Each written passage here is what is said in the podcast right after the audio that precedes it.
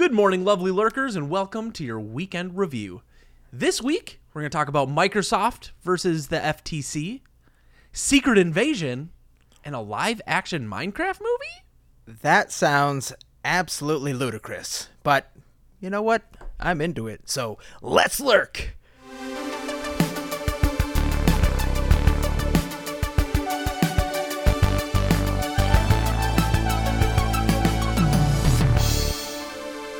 I am a little scared right now. Why? Because I've gotten to that point where I might have too much on my plate. There's a lot of good content out, and I don't have enough time. There's too much time in the day for all the good shows and movies that are coming out right now, and I don't know what to do. Do you see this couch behind me, Scott? Yeah, I believe you've casted some people there. Excuse me? I was going to say it's not the cast. Never mind. You know what? It's so white. Where'd all the black go? Used to be gray. Yeah. But we talk a lot on this show about watch this, go play this, go to the theaters, invest time and money into this show. And you know what we say. There's not enough time in the week. So Scott and I want to start this weekend episode by helping you, lurker, streamline your stream time. Oh, and yeah. I think this is a chance for us to look at some of the shows that we've been watching and saying, is it worth it? Well, let's work it. So I was not feeling well this week, and I needed an extra day to recoup. To be fair, that's a butthole. That's a cat butthole. I don't think I made it on screen. Hey, lurkers. If you wanted to. Patreon. Before we started recording, I shared this with Scott. So Bandit yesterday started his second round of chemo. Mm. I know, it's sad. You don't have to be too upset. But cats surprisingly do well on chemo. I learned that I have to put on gloves every time I clean up his bodily fluids, pee, poop, and vomit. And so he went poop before the episode, and my fiance went and cleaned it up, and then he came and sat down here on the desk, and then got poop on my desk, which got on my hand, which got on my pants. Into your mouth. Into my mouth. And now you're radioactive? Are you a toxic revenger right now? We'll get there. We'll get there. But I went and had time to watch Silo. I'm caught up. The final episode is this Friday. Oh. So I guess it's as this episode is going up. The final episode is out. Go watch it. And Scott, this show has left me wanting so much more. Like, there's so much interesting story to be told. There's twists. There's turns. You remember last week? I was like, listen, if you think you know who a character is, you don't. You really don't. You don't know who the characters are, man. None of them. Not a single one. This is classic Apple TV sci-fi, though. The Foundation did it, Invasion did it, and now Silo is following suit. We get this slow burn, and it just builds into this rising action, and it never really climaxes. It's just kind of like, it's just you're edging the whole time until the very end. I hate it, and I love it. It's very tantric. So, in my opinion, it is a show that is worth investing time in. Speaking of shows that you should absolutely give as many free seconds to, Willie, have you heard of The Bear? I know Pride was this weekend. That's right. And what a perfect time to watch this show. However, it's not really about that bear. And it's not really about cocaine either. So, it's about a chef, right? It's about a chef. And the way I would describe the show is a drama met a food documentary and had a very dysfunctional baby. Okay. The first season is already out, and you can go watch all the episodes. Actually, I'm sorry. Both seasons are out right now. Oh, okay. And yes, the premise is a chef comes back to his hometown to take over his brother's restaurant after he unexpectedly passes away. And then it's all about the family coming together and the former people that were working and now have to report to this new boss who they don't really respect because they don't know, and blah, blah, blah, blah, blah. And it's a Chicago-based family, so there's some dysfunction built in with, you know, a traditional or, I guess, stereotypical Chicago family. I don't know. I'm not from Chicago. But it's so good. It is beautifully shot. And you know how much I love food documentaries. Like, if you've ever watched Chef's Table, it's like the person who made that mixed in shots, and everybody in the show learned how to cook. It was just crazy good photography, cinematography, everything. The actors, the lead guy was in Shameless. Did you ever watch that? No, but you're talking about Jeremy Allen White? That's his name. That's right. That's the main guy. He looks like a coked out chef. That's what he looks like to me. Yep. That's the guy. Maddie Matheson, who is a very famous chef. Online chef. Yes. Yep. He's in the show. I was going to say, he is one of my favorite online chefs. Yes. And he's in the show, and he's great. You wouldn't expect him to be an actor, but he's fantastic. And I follow a lot of like male fashion blogs. Okay. And Maddie Matheson is always considered one of the like go-to big guy fantastic dressed men in the world. So if you want to see if you're a bigger guy and you want to see what it looks like to be high fashion, above or below the waist, a trendsetter, this guy. Okay. I'll check him out. But seriously, anybody who likes drama, anybody who likes food documentaries, this show is for you. I will say, though, it has a lot of intense scenes, a lot of yelling, a lot of stress and pressure put on. It seems like something that should be on HBO and somehow made it onto FX/Hulu. But 100% the place for HBO. Yeah. R.I.P. Now, Scott, one of our other loves is video games. And I just want to touch base. If we're going to streamline this screen time, if you will, I heard that one of our mutual friends, maybe a little closer to me, reached out to me, a little birdie, and Ethan had told me that you guys played Diablo together. That asked if I wanted to play it. He ratted me out. No, seriously. Do you want to jump in on this? Because, Willie, it is a really good time. I think you would enjoy it, but it's an if and only if situation. You like isometric games? What are other isometric games that I might have played? I never played League. Yeah, an older version of Baldur's Gate, an older version of Fallout, any of the previous Diablos. Did you play the Minecraft Legends? No. When it came out? No. The Minecraft Dungeons. Dungeons, not Legends. Here's the deal. I went and looked at it on Bethesda, which we're going to talk about them in a little bit here. This is a great segue, surprisingly. But it's $100, $70 if you get it just the standard edition. Base game is $70. The deluxe version, I believe, is $80. Here's my fear, Scott, and I need you to convince me. I bought Hogwarts Legacy. Oh, sure. And I made it a third of the way through the game. Only a third? Why? The game is amazing. I loved it. Destiny, Lightfall came out, and I started playing Lightfall. So then the new Star Wars Jedi Survival comes out. Yeah. I play a third of that, and then I'm like, I don't have enough time. I'm going to go. What did I say at the beginning of the show? There's not enough time to do any of this stuff. Is there enough time? Should I invest my limited time getting off the sticky couch and into Diablo 4? It is worth your time if you want to play with us, but if you don't have time to do that, I would say no. This is a game specifically for people who love this franchise, and if you're more of a COD player, it's probably not the game for you, honestly. You have to have fallen in love with Command and Conquer, Warcraft way back in the day, and if you haven't, well, guess what? This would be a fun surprise and totally something to get in. But it's a huge map. There are going to be seasons, timed events, just like in Destiny. And you're going to have to invest some of your precious time if you want to keep up with the game.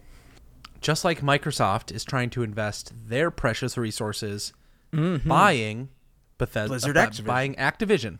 Yeah.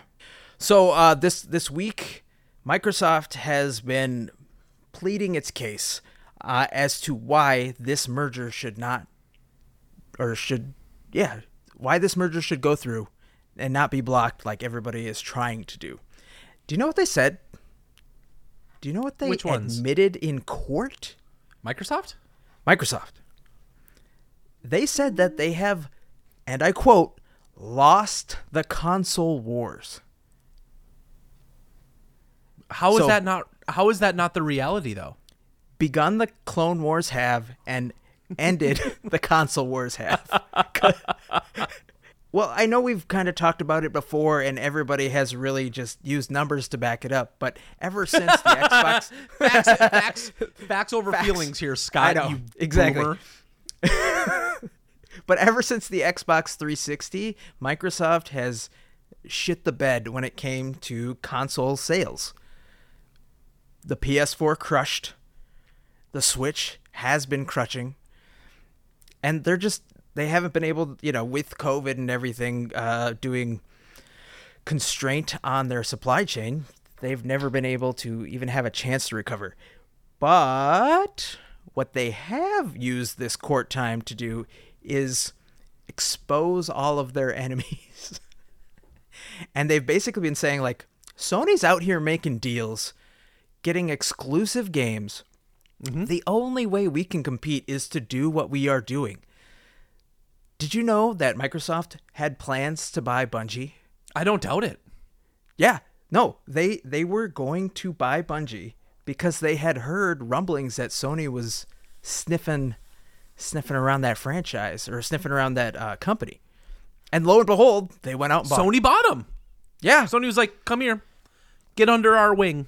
Get under this. And Sony was also going out to other game companies like Bethesda and saying, we want Starfield to be exclusive to PlayStation, and we will pay you a buttload of money. Mm-hmm. Microsoft was like, well, shit. If we want any chance at staying alive, I'm just going to buy the whole company. And that's what they did. And listen, as much as Nintendo, I think, sometimes shits the bed, the FTC has gone out and said, hold on, they've gone out and said that Nintendo is not a player in this console war and that it really is Microsoft versus Sony. And I think that's bullshit. And the reason I say Netflix has shit the bed is Nintendo. Because well, both. True. But Nintendo is because, like, oh, God, this is such a hot take. In so many ways, their consoles don't hold up to modern gaming. They are good at putting out games that fit a very specific causeway, but never could you see a AAA title on the Switch. And Microsoft is arguing that they can find a way to do that, that you can bring things like Call of Duty to the Switch. And the FTC is like, yeah, no fucking way. So you're telling me Zelda Breath of the Wild, Game of the Year, is not a AAA title? It's not the same. It's kind of the same. Shut up. You're telling me it's Tears of the Kingdom, future 2023 Game of the Year, is not a AAA title? Not in the same way. Could you go on to a Switch right now and play Destiny? No. Diablo? Because it wasn't... yes, Diablo 3. 4. Diablo 4. No. It hasn't been released yet. They're working on it, I'm sure. Could you play Portal 2? It's 10 years old. Maybe? No. I don't know. I don't know. I haven't touched my Switch in a really long time. I know. My point is that you can name a laundry list of big named titles, and they're just not compatible with the Switch because it's limited. The argument has been made that those are now considered quadruple A games, which sounds gross because how far are we going to go? But yeah, like God of War Ragnarok isn't coming to Switch day one. It's just not. The hardware can't do it. However, you can't deny that the Switch is a console, number one. And number two is infinitely more popular than the Xbox. Yes, 100% yes. And so Nintendo kicks their ass on a daily basis. And that's all Microsoft has basically been saying in court. Like, if we don't do this, we are going to be left out. We are going to be wanting. And we might not be around as a gaming company, meaning that these two juggernauts will take even more of the lion's share. So I my opinion for you, the opinion I want from you as we move on from this is, should Microsoft be able to, in your humble opinion, be able to buy Activision Blizzard? My short belief is that if they do not, Microsoft will be going the way of Stadia in 5 years. To be more specific, likely the Xbox will, but not PC. Right, like it will have to be like they'll.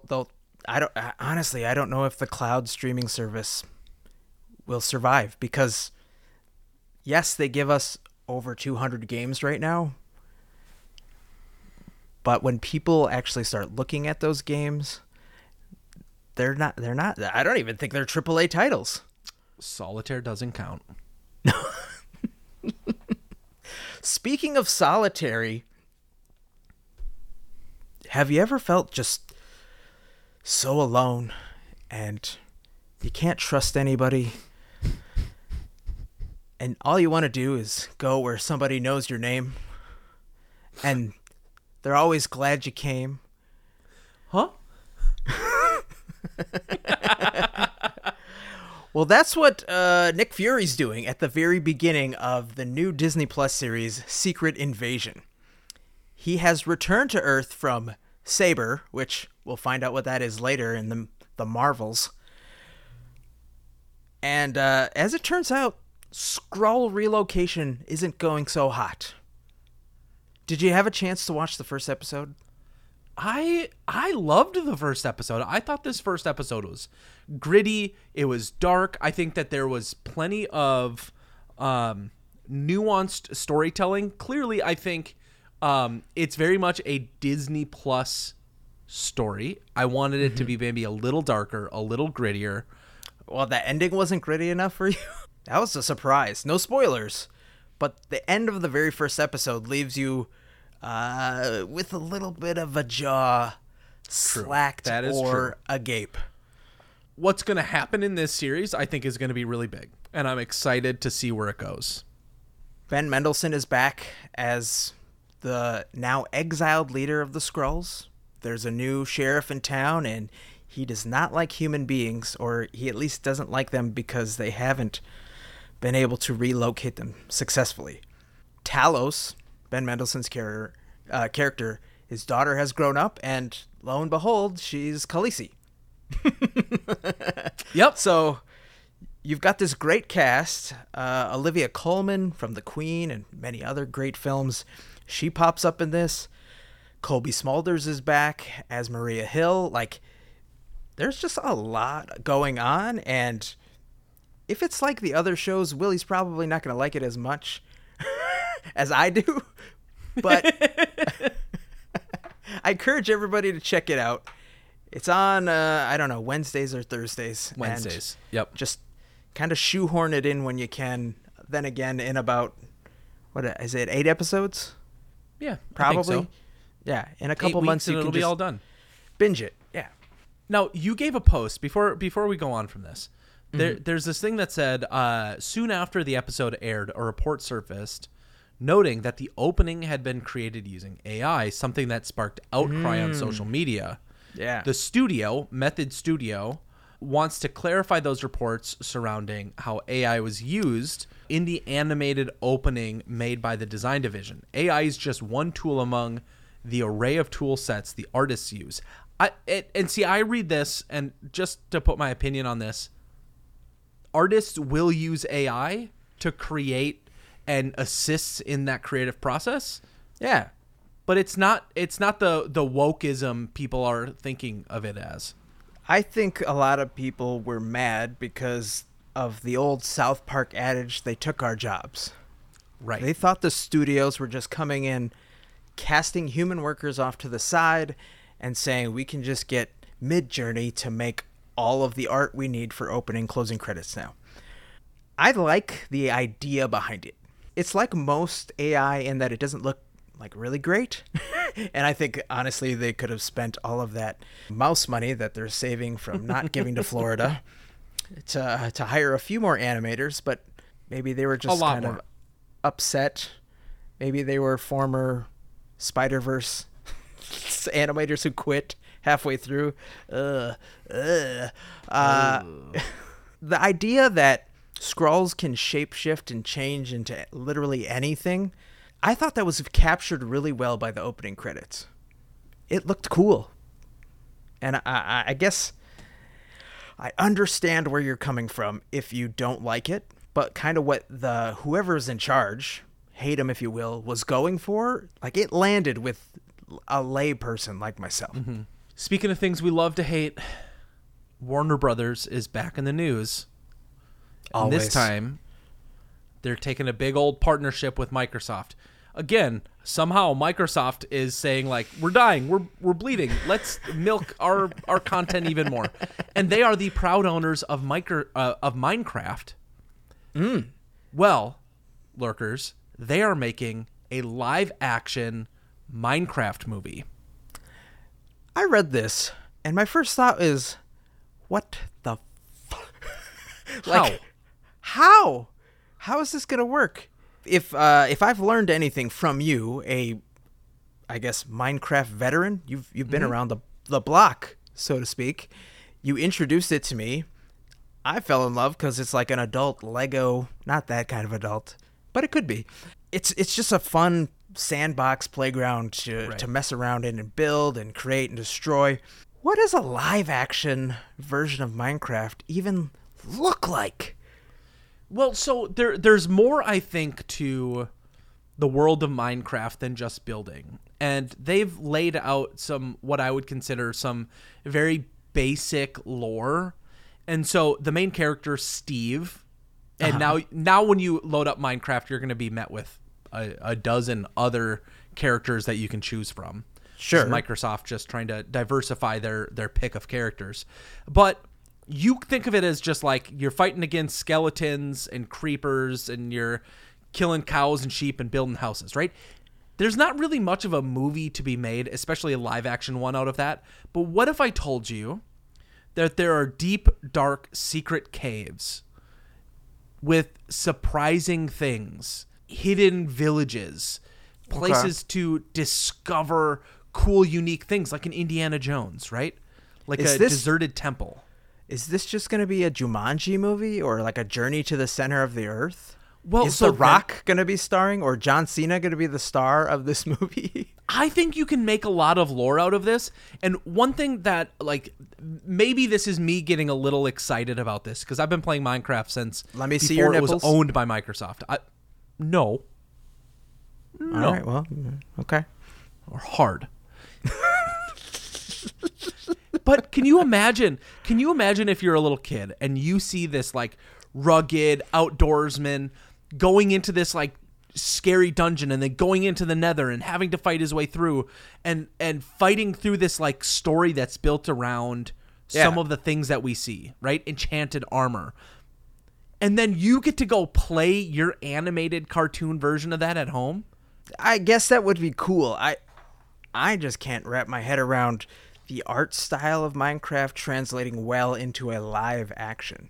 I hate live action remakes. I know, but then is it really Minecraft if you just use everything that's kind of nice and authentic to real life? Because seriously, the guy who played in Ant-Man Quantumania, the guy who played MODOK. Sure, yeah. That's all I'm envisioning when I see this. I just... Whoever they get to play the lead is just going to have a ugly, disgusting, squared-off head, and then it's going to be a horrifying face in the middle of that blockhead. And it's just going to be nightmare fuels, you know, the uncanny valley all day long. I can't do it. I can't do it. I'm out. No way. All right. Well, we're going to have to wait and see. And you know what? I'm out, too. Where are you going? Oh, wait a minute. That means that... That's our show, lovely lurkers. Thanks for hanging out with us this weekend. Please rate and review wherever you lurk. We appreciate the love, so let's remember to be kind to each other, and we'll see you next week.